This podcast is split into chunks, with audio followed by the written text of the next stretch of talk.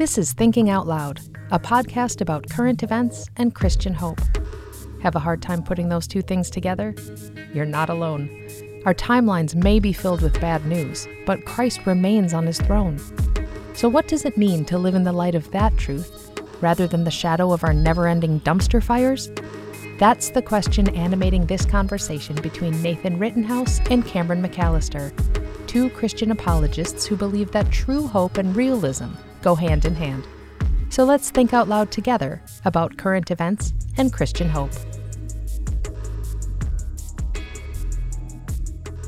Hello, and welcome to Thinking Out Loud. I'm your co host, Nathan Rittenhouse. And I'm your co host, Cameron McAllister. Cameron, there is a, a topic that I think has been floating in the air for a couple millennia now, but very clearly in the last two years of uh, American life, no, global life. Let's go ahead and put it out there global life. And you and I have talked about some of this in the past, and I had a, a fun conversation about this with a friend of mine uh, earlier in the week. And the topic and the concept is risk. How do we think about risk? Oh, wow, risk.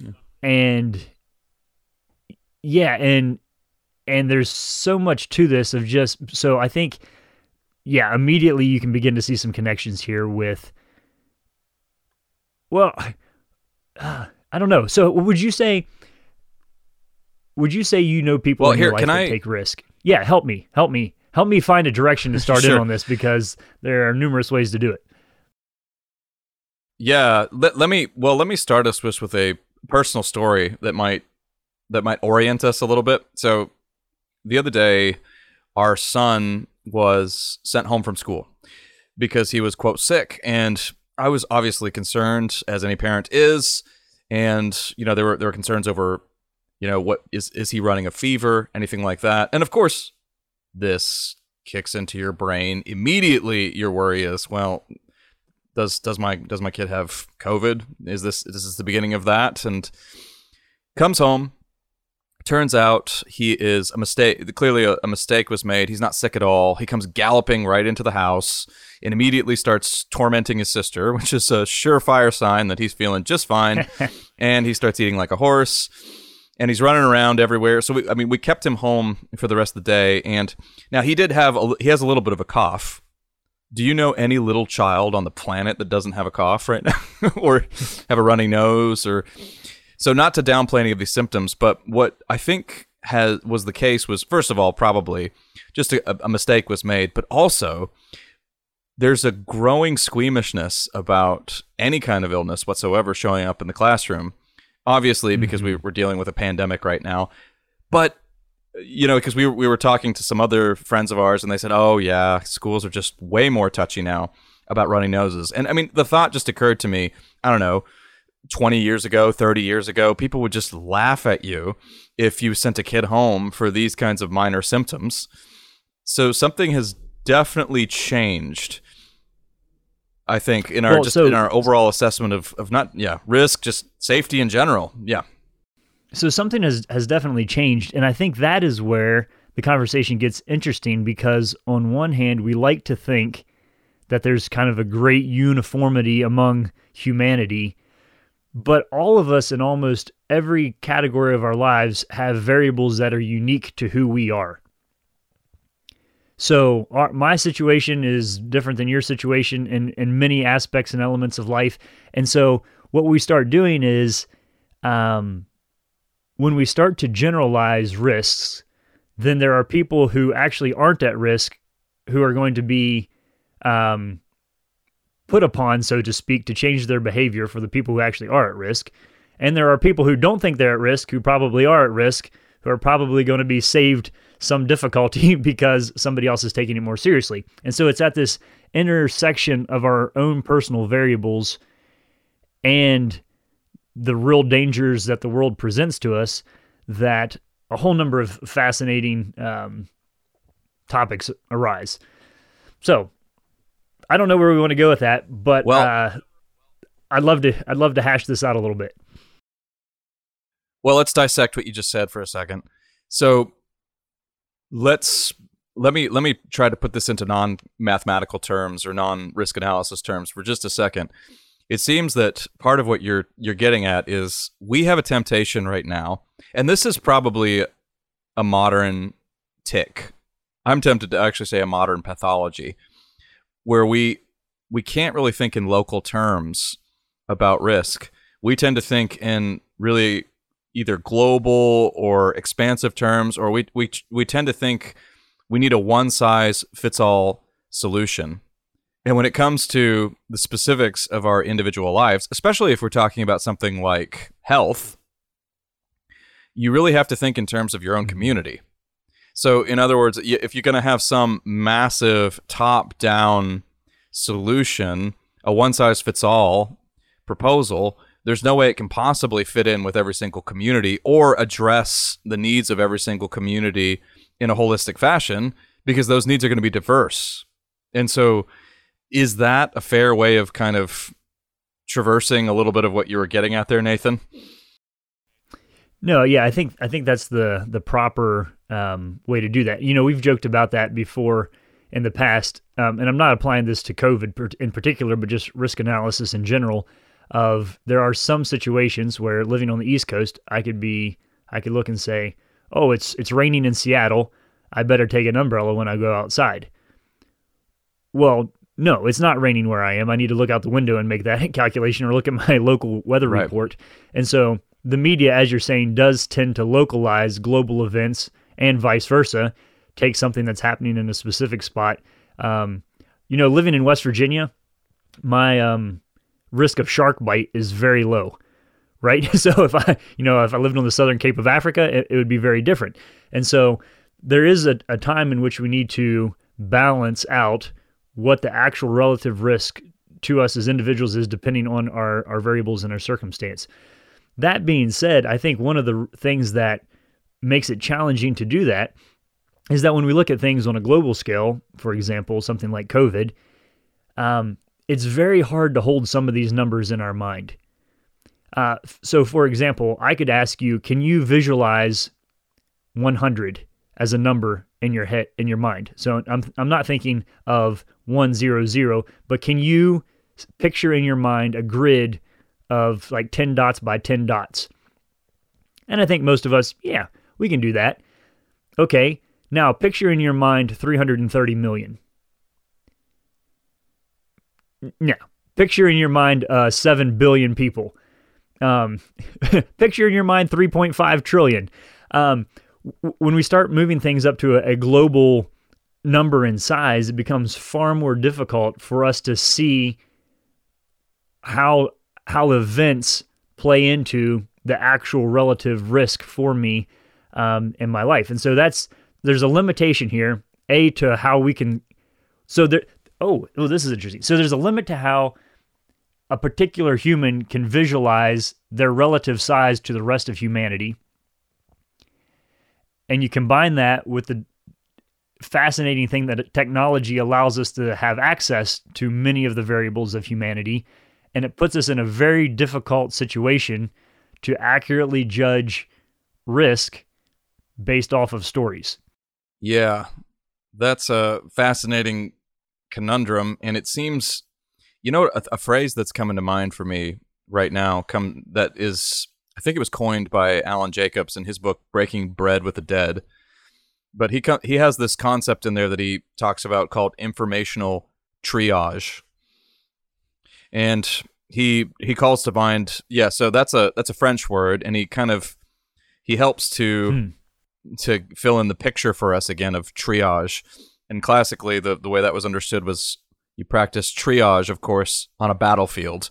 And it would look to to the soldiers who were being treated this this triage these triage units could look pretty ruthless because what was they were they were limited on resources and medical supplies so what had to happen was you had to make a very quick snap judgment on which soldiers needed immediate treatment and those who could wait and so if somebody had life threatening wounds or injuries, you immediately treat them and then you push the other guys, even if they're seriously injured, to the side. So that kind of a picture applies to the way we have to sift information right now, says Jacobs, because there's such a surplus of it. So you mentioned massive numbers, you know, in the millions and the billions, which are routinely thrown around on on the news, and how those basically they, push into a into a field of almost pure abstraction. It's not it's not possible for us to to really get a hold of them in a firm or a humane way, certainly. But also, when you have a flood of all of that, compounding the problem is this you you simply can't manage all of these spinning plates at once. So you practice informational triage and you try to attend to whatever's most pressing and push the other stuff to the side in an in an effort just to basically save yourself from going crazy all the time. I think that sounds like a pretty now part of the issue is we do this to ourselves, right? We take in too much.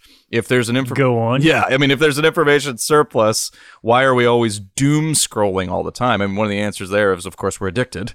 We get addicted to our devices which are by the way incidentally i mean a lot of the tech writers we like have, have pointed out their their their basic model the scrolling model is a slot machine if that tells you anything. So there's a whole bunch of diff- there's a whole bunch of different factors coming into play but it also contributes to a real sense of anxiety all the time because there's just so much going on and a sense of unrest. And we tend to then just sort of gravitate toward those voices that we that we re- that resonate best with us sometimes this is i think from a psychological standpoint very understandable we're just trying to get a little peace of mind in the midst of all of this and yet we sort of com- compound the problem by by taking in more and more so at the moment well, I don't think we're we're resolving anything. We're talking about risk in really broad terms. I mean, there's the there's the shifting sands of protocol on the one hand. Let's let's relate this just explicitly to to COVID right now because that's the most immediate event on the horizon. Mm-hmm. There's there's the protocol nightmare. There's our overall our inability in some ways to look past a global perspective, quote, but a, a, a global perspective is not actually even really possible? I don't know. because in the end, you can't speak from anywhere but from the place that you actually are. And so a, a global perspective is just going to it's going to cloud your judgment on what is actually needed in your immediate vicinity and what your circumstances demand. Mm-hmm. Well, and that's not but to say there's also that, hovering over this a kind yeah. Well, I was just going to say not not we want to be careful and put a caveat here. It's not to say that global things don't then impact my life. You know, if there's a huge thunder cloud uh, on the radar to the west of where I live, it's not raining where I am right now, but it's about to be raining very hard in the near future. So there are global trends that I just don't want anybody here saying that that doesn't matter. But you need to take into account what that mm. trend actually is and whether or not that is actually going to impact you. I think. So sorry, I interrupted you there. Oh no, you're fine. Yeah, I mean, so the the thinking about risk though that that what's what's troubling to me here is that so much of what seems to be steering our considerations here has to do with an absolutely earth-shattering fear of death. And that that's something that's Ooh, unique yeah. to the modern world but it's it's actually not something that's a, a christian habit of mind so maybe we go there yeah, let's so let's go there. I was just looking quickly. Um, there's I actually had a concordance here on my desk, biblical concordance. You know, you can look up and see when a word is used. Risk does not appear in most translations of the Bible, Old or New Testament. There are a couple times where English translations use the word risk, but if you look at it in an original language, that's not really the idea. Um, because, and this this plays into what you're you're saying, is that death is not conceived of as the worst possible thing in the Bible.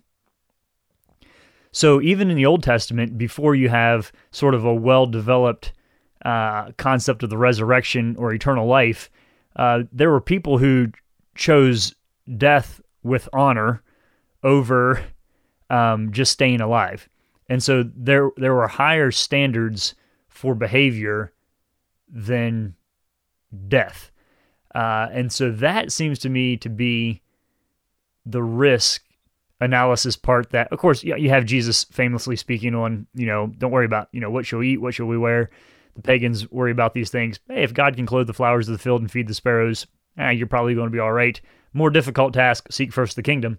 Um, yeah, the, I, I, yeah, I want to explore this idea more because I think you're absolutely right. Is that this encroaching concept of death being the worst thing that could happen to a person is the meta narrative that has taken over our global conversation on all activities. And that's not to say that we shouldn't avoid death.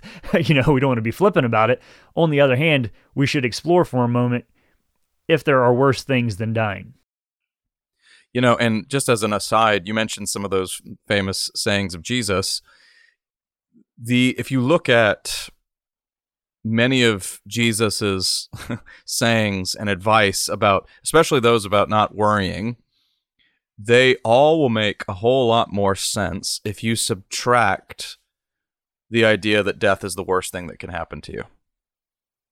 Just try that on for size. If you're reading oh, your right. Bible, if, yeah, if you're reading through the, the because that is so if if you operate let me so let's reverse that though. If you operate with that assumption that death is the worst thing that can happen to you and to a person, and by the way, that is a major default setting for most of us in and outside the church. It's not necessarily the right one, but it's a big default setting. If that's your guiding assumption, then Jesus is going to look crazy. Or it's going to look like he's setting some kind of mystical, symbolic, or just absolutely impossible standard. This is why Dallas Willard actually has an entire message that he gave on this that he retitled "Is Jesus Nuts?" and that's what he's getting at. He said, "If you if you think death is the worst thing that can happen to you, then yeah, you're probably going to think he's crazy." So anyway, that's that's just something to try on for size as you look at those passages. Well, and as an aside, and we should go back and talk about this some other time, is that death being the worst case scenario becomes the default uh, foundation for most modern ethics. Yep. And so actually when you when you remove death as the worst possible thing, it really frees you up as a Christian to be far more adventurous with your life. Um, and, and so there are this is where I think it's interesting. People did risky things in the New Testament for sure. And there were times that people were worried. You know, you have people weeping when Paul leaves because this is probably the last time they're going to see them. Um, when John the Baptist tells Herod off about his illegitimate marriage, those are risky things. Like you would put that in the category of, of risky. Uh, Philip chasing a horse uh, and chariot, you know, uh, fill in the blank. All kinds of things that um, lowering Paul through a window in a basket. Um, but there, Jesus, Jesus died from a preventable death. Yeah. He didn't have to do that. And the yeah, the Gospel of John so, John goes to great pains to to emphasize that he willingly gives up his life. Nobody takes it from him. That's worth yeah, adding that there. Yeah. So so so here's the difference though that I think you have to have um or, or answer this question for me because I'm just thinking of this while I'm saying it. Do you have to have these two things together? You see very high risk or you, you see dangerous behavior happen in the New Testament that's not considered high risk because there's a high degree of certainty that that is what God is asking them to do. And then they just do it and let the cards fall as they may. Maybe they'll live, maybe they won't. Maybe, you know, Paul kind of has this like the prerequisite for start planting a church is getting beaten in the head in the street. Um, you know, so there's a high, de- so if you combine a high degree of certainty that you're doing what God is asking you to do, how does that relate to using death as the backstop for making decisions. So, if you aren't certain that there's a plan and a purpose and a sovereign God, then death actually, I guess, is the worst thing that could happen to you. So, help me think through that a second. You see do you see the right. connection I'm trying to make there between clarity on God's sovereignty, purpose, will, and how we see the value of our lives? I think so. I mean, last in the last episode, we talked about you referenced Charles Taylor's immanent frame. You know, really, essentially, the the notion that the world that we have around us is all that there is. So, if if your experience is, is limited just to your earthly experience, then losing that is to literally lose everything. And I think we get co opted mm-hmm in the church into thinking that as well. We, I mean, the same the same kind of thinking. And again, it's worth emphasizing here. We're not being flippant about death, but I, I actually want to. I don't want to try to put a neat bow on this one because the Bible is actually a little bit flippant about death, in the sense that it doesn't. Well, it's going to appear flippant to us modern folks. I mean, even somebody like you mentioned mm-hmm. the apostle the apostle paul who went through you know floggings and and all and and all sorts of and i mean ultimately um, death of course. Paul can call all of this momentary light affliction. So that sounds flippant to me in some ways and i don't mean that in a negative sense. I mean that in the sense that death just doesn't have the sort of potency for people who are assured of Christ's reign and sovereignty. They've got a kind of peace there. And I think it's important that if we we talk about when we're talking about risk in a biblical sense at least, and we need to we'll, we'll start talking about some specifics here of what we're dealing with now. Let's we'll talk about vaccine mandates and possible vaccines for our kids and all of that because those are very real risks looming on the immediate horizon. But part of part of what we need to do, I think, is also recognize that biblically speaking, riskiness does not equate to recklessness. So the behaviors that you've you've described, mm, that's a good distinction. Yeah, I mean, it, it, it, they would they would appear to me if if you're trying to save your own skin, or if you're trying to prevent any kind of harm to yourself or to others, then some of some of the events that you referenced will look a little bit reckless. Now, they're not because the main thrust of the whole New Testament is that the Lord is in control and we've been reconciled to our Heavenly Father, we have nothing to fear. Nothing at all. And you, I mean, again, we talked about this on the last episode, but the picture that comes to mind for me is so many, so much of this, of course, we're drawing from the book of Acts because that's the, that's the beginning of the, the church, church in its infancy. But I think of Stephen as he's being stoned and as he mm-hmm. beholds this heavenly vision, even as his life, his earthly life, is being taken from him, his eternal security is basically unfolding right before his eyes. And it's that stark contrast there. And it's that, in that we see, I mean, there's a clear, there's just a clear kind of question on what you, what you really believe and where you really think your security lies. I think that's a that's a huge big consideration here. But yeah, r- riskiness in the biblical sense does not equate to recklessness at all. But I think a lot of the behavior in, in Scripture would be translated by modern folks as totally reckless. So I think that's absolutely true. Everything you just said. However, I would like to ask you: Do you think some of this is personality? The because yeah. there are people that I know that are very cautious. Um, I grew and and maybe it's because I didn't have access to the statistical data, but I can look back at my childhood and think of a long list of things that um, I thought my childhood was normal. And then when I got to college and started talking about it, people said, You should write a book titled I Almost Died When. Um, because I was involved in a lot of stuff with my brothers that for us was highly entertaining. But it turns out that, you know, soaking softballs in kerosene and lighting them on fire and playing ball games at night carries some inherent risk with them. Um, and so if you are. So this was not the. Yeah. So I, I have to, I have to yeah, try Nathan, to... Nathan was not part of the, the coddling of the American mind or the, the safetyism net of, if, if you haven't noticed. yeah. Well, yeah. So yeah, it's interesting. My my mother said in hindsight and reflecting on it that they were um, very protective of our minds, but not so much our bodies. Which she wasn't saying that was a good thing or a bad thing. It was just a reflection, and, and that's just, why we rode dirt bikes you know, with just, our helmets and built our own zip well, lines and all kinds quick, of things. Quick question but then for you. Anyway. I mean, how many how many broken bones have you suffered? I'm just curious. Do you have a count? Have you ever tallied? Um, no, I don't. No, it's, it's a couple. No, no, very very few stitches and very few broken bones for somebody who uh, has gone through a lot of the things that I've been through. So, Um, Well, let- and same thing for my Oh. for my brothers as well. Okay, We- let, we well, had, let's hold. we had some great adventures and, and lived to tell about them. Well, okay, lest it lest it sound like I'm criticizing Rit- Rittenhouse Mama here. Let me let me incriminate myself and my wife. Actually, this is this is a statement we made before our son was born. When when Heather when Heather was pregnant with him, we said, "Look, it may go against some of our our kind of you know modern instincts right now, but w- we are going to allow this kid to break his bones. He can, he can fall out of a tree and break his arm. We want him to have an actual childhood.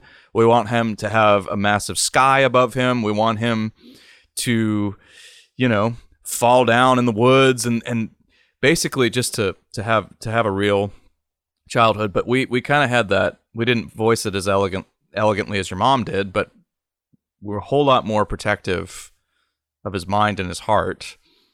Now, don't get me wrong. We we we are careful and we do try to be judicious in our parenting, but at the same time, part of how Dylan is going to learn about the physical boundaries of the world and his own physical limitations is through trial and error. I mean, that's why when we brought Dylan to his pediatrician when he was when he was little, they you know, he would look at the his his beat up legs with the, you know with scar you know lacerations and bruises and he would note them approvingly saying okay good he's he's learning he's growing he's he's falling down that's what we want so there's there's but i yeah. So okay. So what we're saying though is, is humanity is fragile fragile but i also i think it's worth bringing back what or we're breakable. Well, we're breakable, but it's also worth bringing back what you said earlier because it's very it's a very sensitive point about personality, and it's a good one, and we should and we should note it. I think some people, for some people, responsibility is is a very cherished value, and that's part of their. Not only is that part of their wiring, it's part of their gifting, and also I think part of their calling, and so. For those folks, I think they're going to maybe be a little bit more vigilant with their kids running around in the yard than say than than I would perhaps. And that's not necessarily a bad thing. That is that's a difference in temperament but that's also because this is part of the reason why of why we need each other as human beings. We all bring different gifts to the table. But nevertheless I think the broader point that we're making about Christians in a healthy frame of mind, recognizing that death is not the worst thing that can happen to you, still stands. So you can still, in other words, you can still have that disposition toward really cherishing and esteeming responsibility as a, as a value, and not and and still recognize that death is not the worst thing that can happen to a person. So I, I think that's a that's an important footnote, but it doesn't change the essential point that's being made here. okay. I think yes. If that if that makes sense. No, that's that's great. That's helpful to me. Um, so let me ask you this question: As a Christian, what should I be afraid of?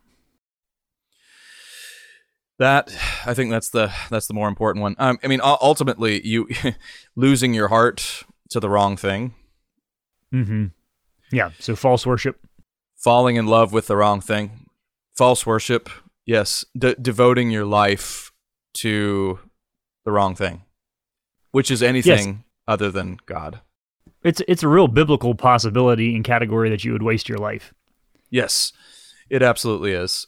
Um, And the, the but see, okay, so now that we've got that hammered out, let's let's yeah, but the but the practical outworkings of that are pretty. Again, it it's gonna the practical outworkings of, of how you answer that question are gonna force your hand a little bit on where your heart really lies because if you if you think that the the worst thing that can happen to you is that you devote your your whole life to the wrong thing then that means that you're going to follow if you take that seriously you'll follow Christ no matter what. And that might translate into something that would run against your own personal sensibilities your own sense of fear your own sense of risk your own sense of what you want to do even it will run counter to your wishes now i happen to think that Mhm. our own wishes are incredibly meager and superficial and small, and what the Lord has in mind for us so vastly exceeds them. but it takes some refining of your perspective to get there. And initially, it's going to hurt. I mean, it's not for nothing that Jesus says, nobody who, you know, the only people who are worthy to follow me are those who take up their crosses. It means something to take up your cross. Living a life of self sacrifice doesn't, it's not, it doesn't come, it's not the natural inclination of our cultural moment, that's for sure. And so, yeah, you, if, if that's, if you look at fear, the, the greatest fear that way, you may not live your best life now in cultural terms. In fact, you almost certainly won't. So that's where it's worth pointing that out too. Okay, so let's so let's bracket that for a second because that's going to be an important underlying feature of my next question to you, which is so this this is a conversation I've been having with several people my age as it then turns into vaccine mandates and that sort of thing. Um, how do, how do we make decisions? So this could be risk analysis or just decisions in general, where there aren't clear um, spiritual guidelines and, and frameworks of reference for doing something. Yep. So let's let's so I know multiple people who work in the medical profession who are young, very healthy, unvaccinated, have the antibodies, um, have worked full time through the pandemic, and now all of a sudden you have to have the vaccine, who would come back and say, um, if we look at just the CDC numbers and the available information we have, I am not a threat to anybody else, and they are not a threat to me. This mandate feels not only like you're squeezing me out of a job, but maybe of a profession if I say no to this because we can't receive Medicare funded payments uh, from anybody who's providing medical care if they're not vaccinated. So effectively, if I say no to this mandate, this is the end of my career. I'm done for. That feels like a very heavy top down federal statement, right? That somebody could effectively say, do this or else when the government yep. statistics themselves maybe don't support what the government says. So the question here is And by the way, this is not abstract for Nathan and I. We both have family members in this position right now, by the way. Yeah, right. So the so the question then becomes is is is there a is there a point where this is a spiritual issue or or the way that I make this decision means that I'm being faithful to the Lord or not? Or as one person said, is this just me being squirrely about my basic concepts of freedom and federal government and individual rights? That I think is the the thing to wrestle with. So I don't know how are you, how are how are we to process that? Right. I'm very aware. because on one hand we want to say that everything Eh, we want to say on one hand we want to say everything all we have to take every thought captive and make it you know conform to the pattern of Christ.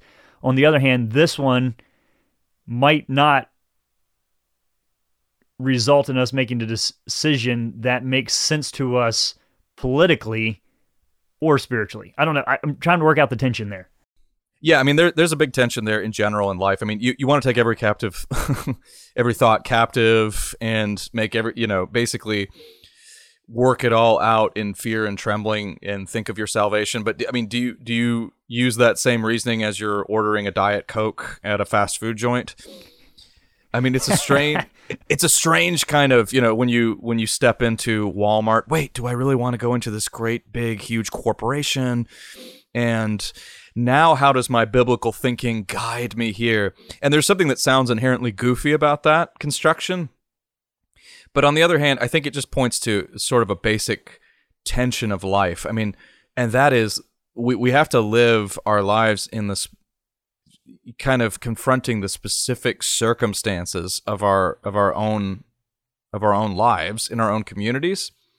But so just noting that that it's a tension and it takes us and it sounds a little goofy sometimes when we articulate it in certain ways but on the other hand i'm deeply wary of thinking in some kind of compartmentalized fashion about my convictions my christian convictions because i don't want to fall prey to the basically typical modern habit in the church of thinking, well, there's you know there's matters of my spiritual life, and those belong in church and all of those kind of churchy and ecclesial circles, and then there's the real world over here.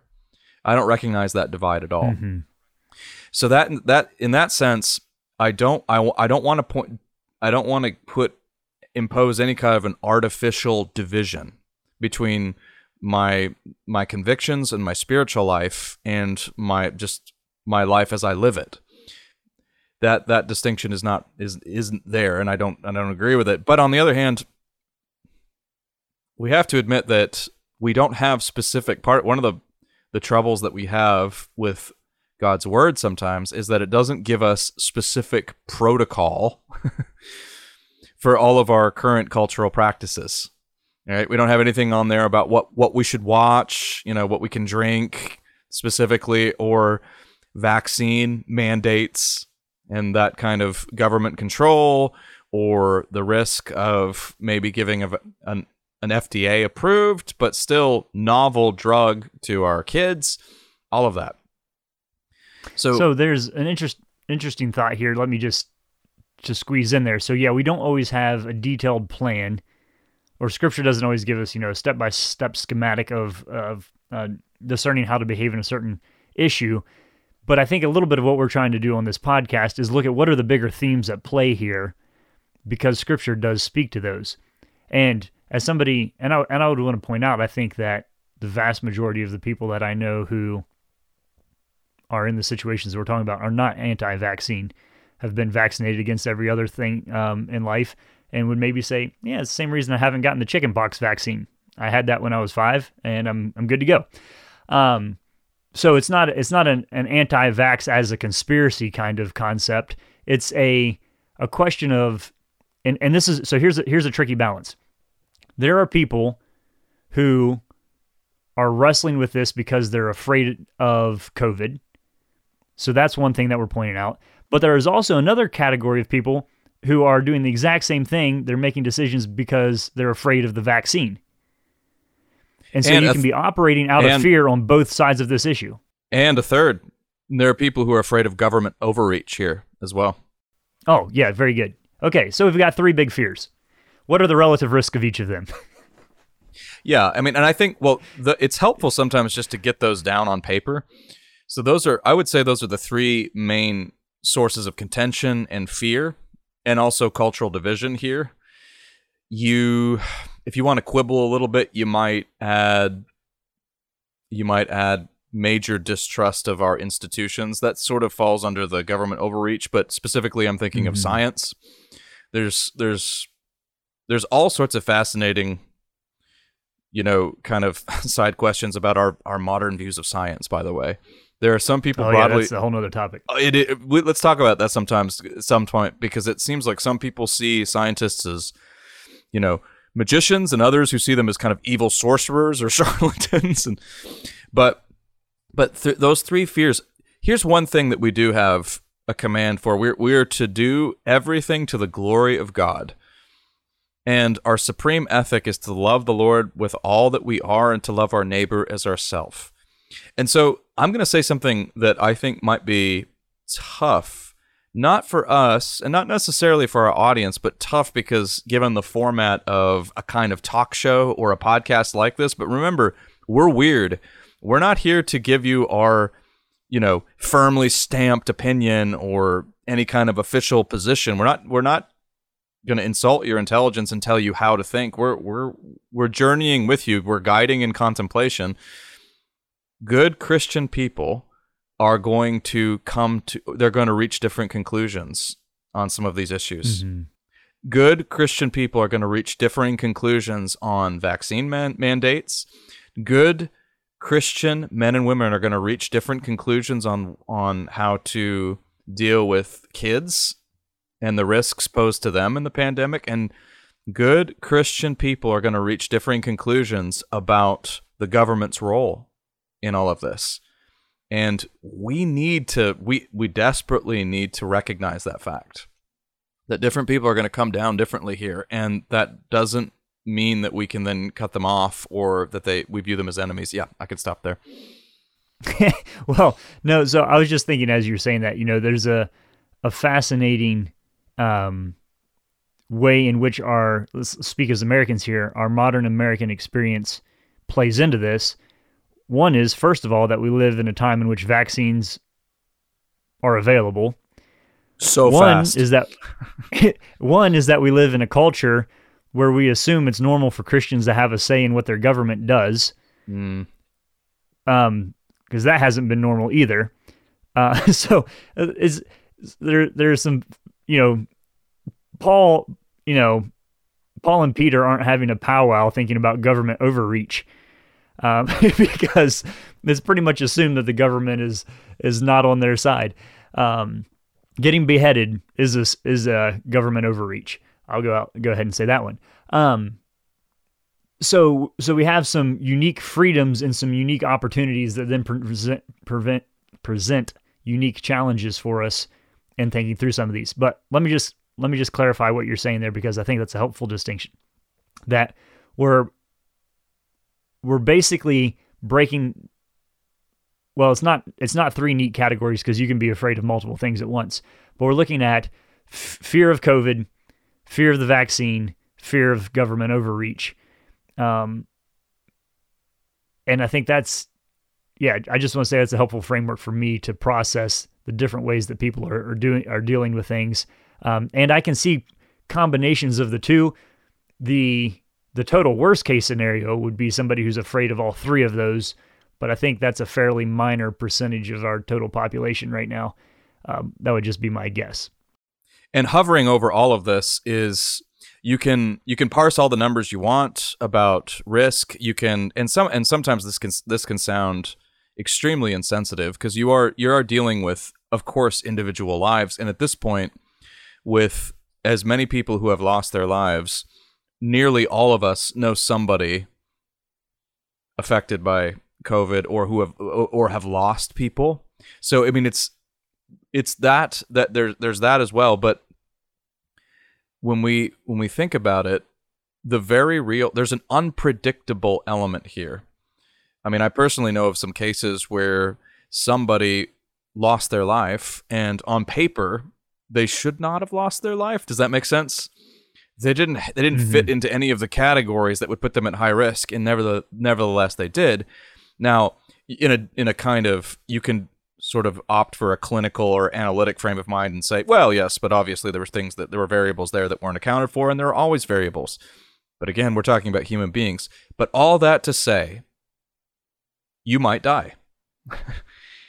and that's I mean, I don't know if you remember there was a there was a CDC, I think it was a CDC health health brief, briefing and I think this was in the early stages of of, of kind of I think 2020. And one of the scientists just kind of let slip this sort of it was a really remarkable moment. He just said, "Well, I mean, of course you, you we're all going to die eventually." And it was this it was it was this sort of wide-eyed scandalous moment, but we, well, and we you know are, it's true because the CDC said it. Yeah, so I mean, officially, I mean, if, if, if Dr. Fauci says we're going to die, they have spoken. But I mean, so I think the the old specter of of death, which was probably kept at bay in many ways. I mean, it's it's easier to avoid the the topic of death and deny death when you're not in the midst of a global pandemic. I think that has brought to light kind of that age old fear once again. I mean, people are afraid of dying all, you know, of course, in normal times, but this kind of just spelled death in massive letters across our screens. And a lot of us had to say, "Oh my goodness, I this I might die in the midst of all of this." And I think that's oh, that's just yeah. So what's new about this is the pervasiveness of all of our vulnerabilities to this. So in the past, you might have uh, subsets of people who are at a higher risk for all types of individual things. I still haven't worked it out, but I enjoy riding a bicycle. People know that I enjoy riding a bicycle. And every time that somebody who knows me knows somebody or hears of somebody who got killed riding a bicycle, they call me and tell me about it. and I'm always, thanks, I guess. Um, you know, now that being said, my relative risk of dying from a bicycle crash is triple my risk of dying from COVID. But the like the whole globe doesn't think in terms of what's my risk of dying from a bicycle crash. So there's a unique there's a, a subset of the American population that rides bicycles. There's a subset that are susceptible to collapses in coal mines. There's a subset who's susceptible to um, pick your occupation or your hobby, and that's unique to you. What COVID has done is it's given all of us access to being susceptible to the same type of risk. And so I think that's why it rightly captures the headlines is because not only are we all all going to die, but we all have the theoretical potential of contracting the same virus. That is a fascinating point. So, in this sense, we are all riding the same bicycle. yes, that's what I was trying to say. That's good. That's that actually is incredibly helpful and brilliant, Nathan. Although I don't don't take that to heart too much. But also, I, w- I wondered, Nathan, what what's the relative risk of serious injury if you are riding a bicycle with only one wheel? Uh, well, I have four unicycles, so I, I, got i have got my bases covered on that one. Um, right. So I, I, wear a helmet when I ride a bike. But here's the thing. Let me tell you a story about risk. So I grew up not wearing a helmet when I rode a bike or an eight foot unicycle or a dirt bike or jumping a dirt bike or jumping a dirt bike with two people on it. Um, so there are lots of times that I could have cracked my head.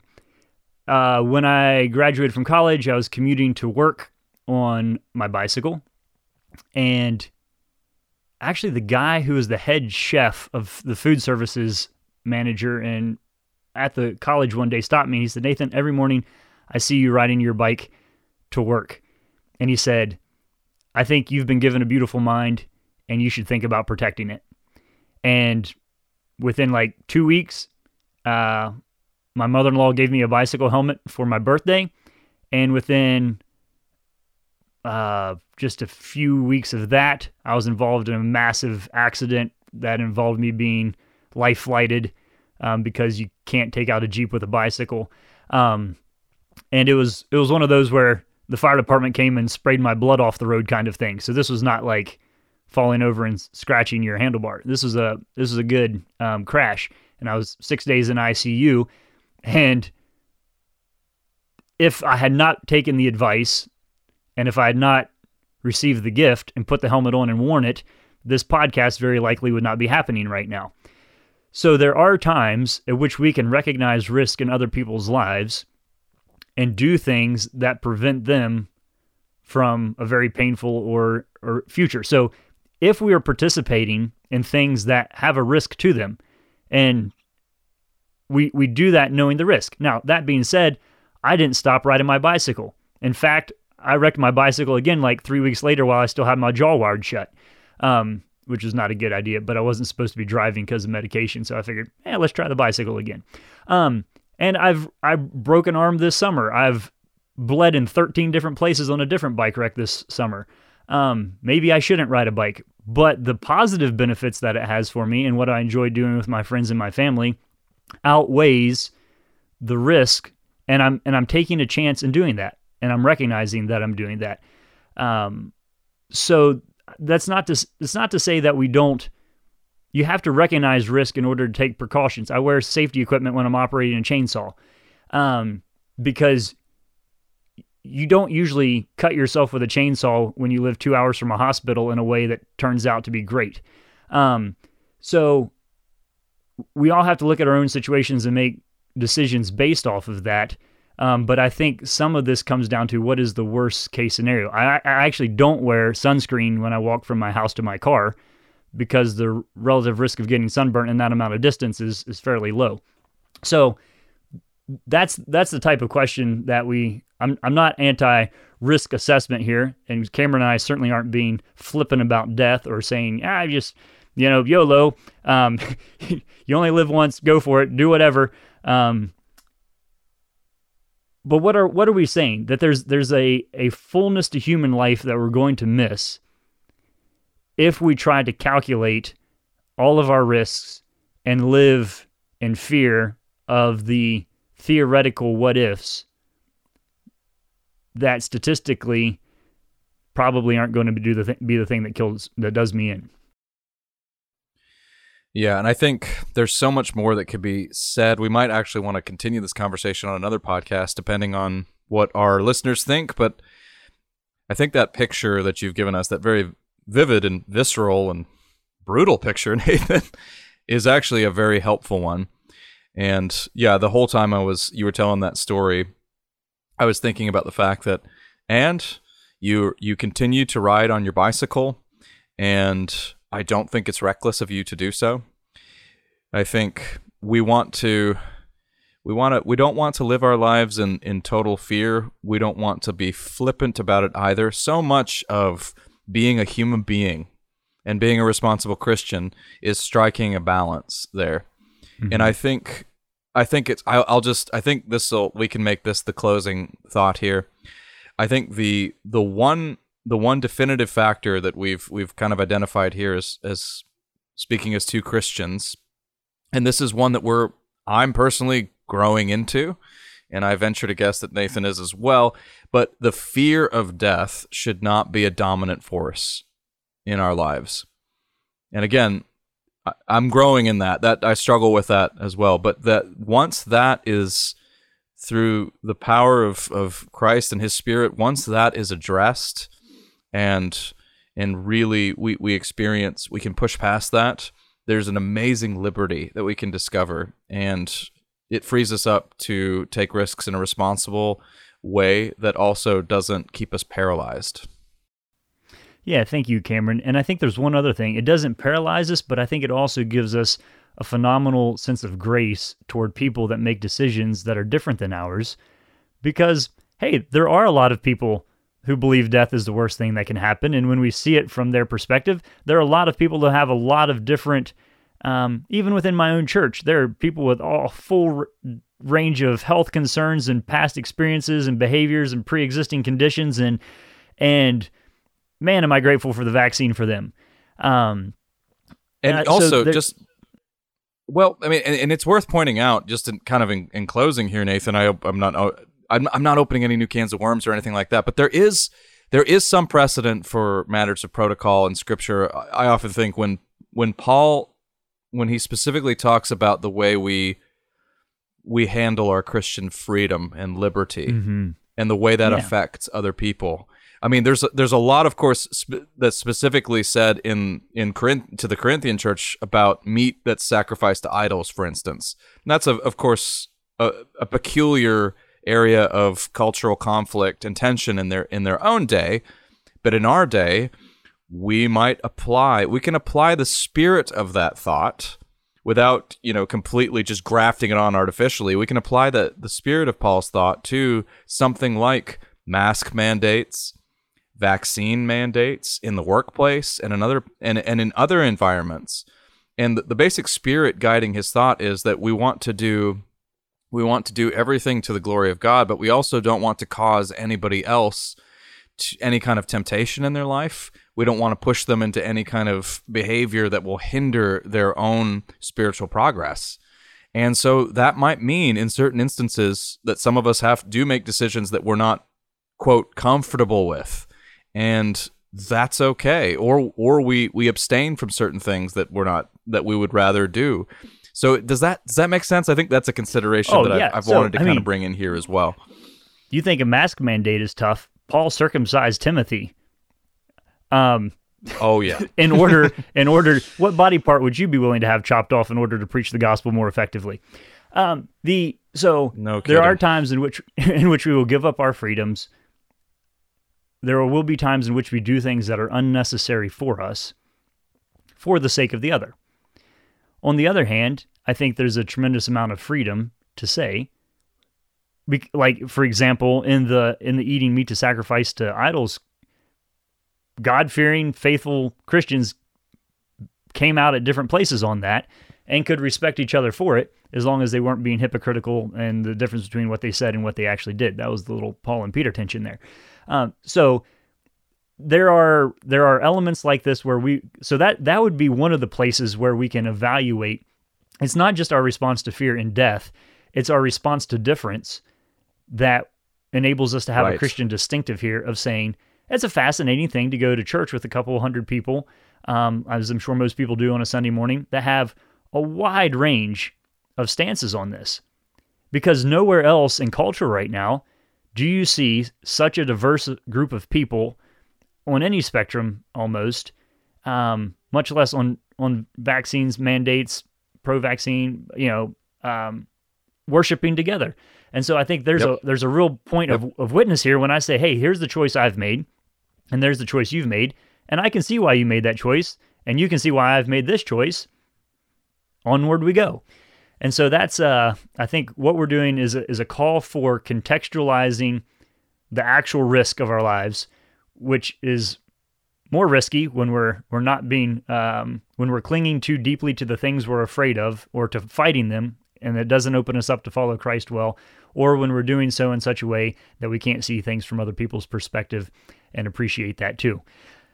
I don't think we've really uh, sorted too much out, Cameron. I think we've put a couple labels on things that are helpful for me to think through. So I appreciate uh, doing that with you. And um, I don't think this conversation is over by any stretch of imagination. So we'll continue to sort through this for the rest of our lives. Absolutely. And thanks for hanging with us for this long and meandering. Hey, once again, we didn't do this to you. You did this to you. You wanted more. You have more.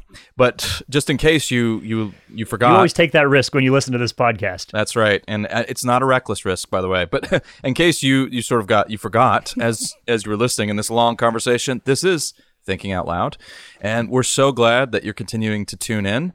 And by the way, we wanted to remind you that we are now not just a podcast, but we are a ministry that does a podcast. So if you want to know more about what we do, if you want to read some articles by Nathan or myself or my dad, Stuart McAllister, you can head over to our website, www.thinkingoutloudtogether.com. That's thinkingoutloudtogether.com because we are actually all in this together. And if you appreciate what we do, if it's benefited you in, in some way, if you enjoy it, then you might want to consider donating to us. You can go to our website and click donate. And also, spread the word. Tell your friends. Tell it make make us go viral. It's bad to say that word, I guess, in the context of this particular topic on, on this podcast, but hey, you know what we mean. Give us the benefit of the doubt. And by the way, if you really like what you hear as well, consider leaving us a review. It really does help. But we really appreciate you listening and thank you for thinking out loud together with us. Thanks for listening to Thinking Out Loud. If you'd like to learn more about what we do, book one of our speakers, or make a donation, visit thinkingoutloudtogether.com. And lastly, if you like our podcast, spread the word. And please consider leaving us a five star rating. It really does help.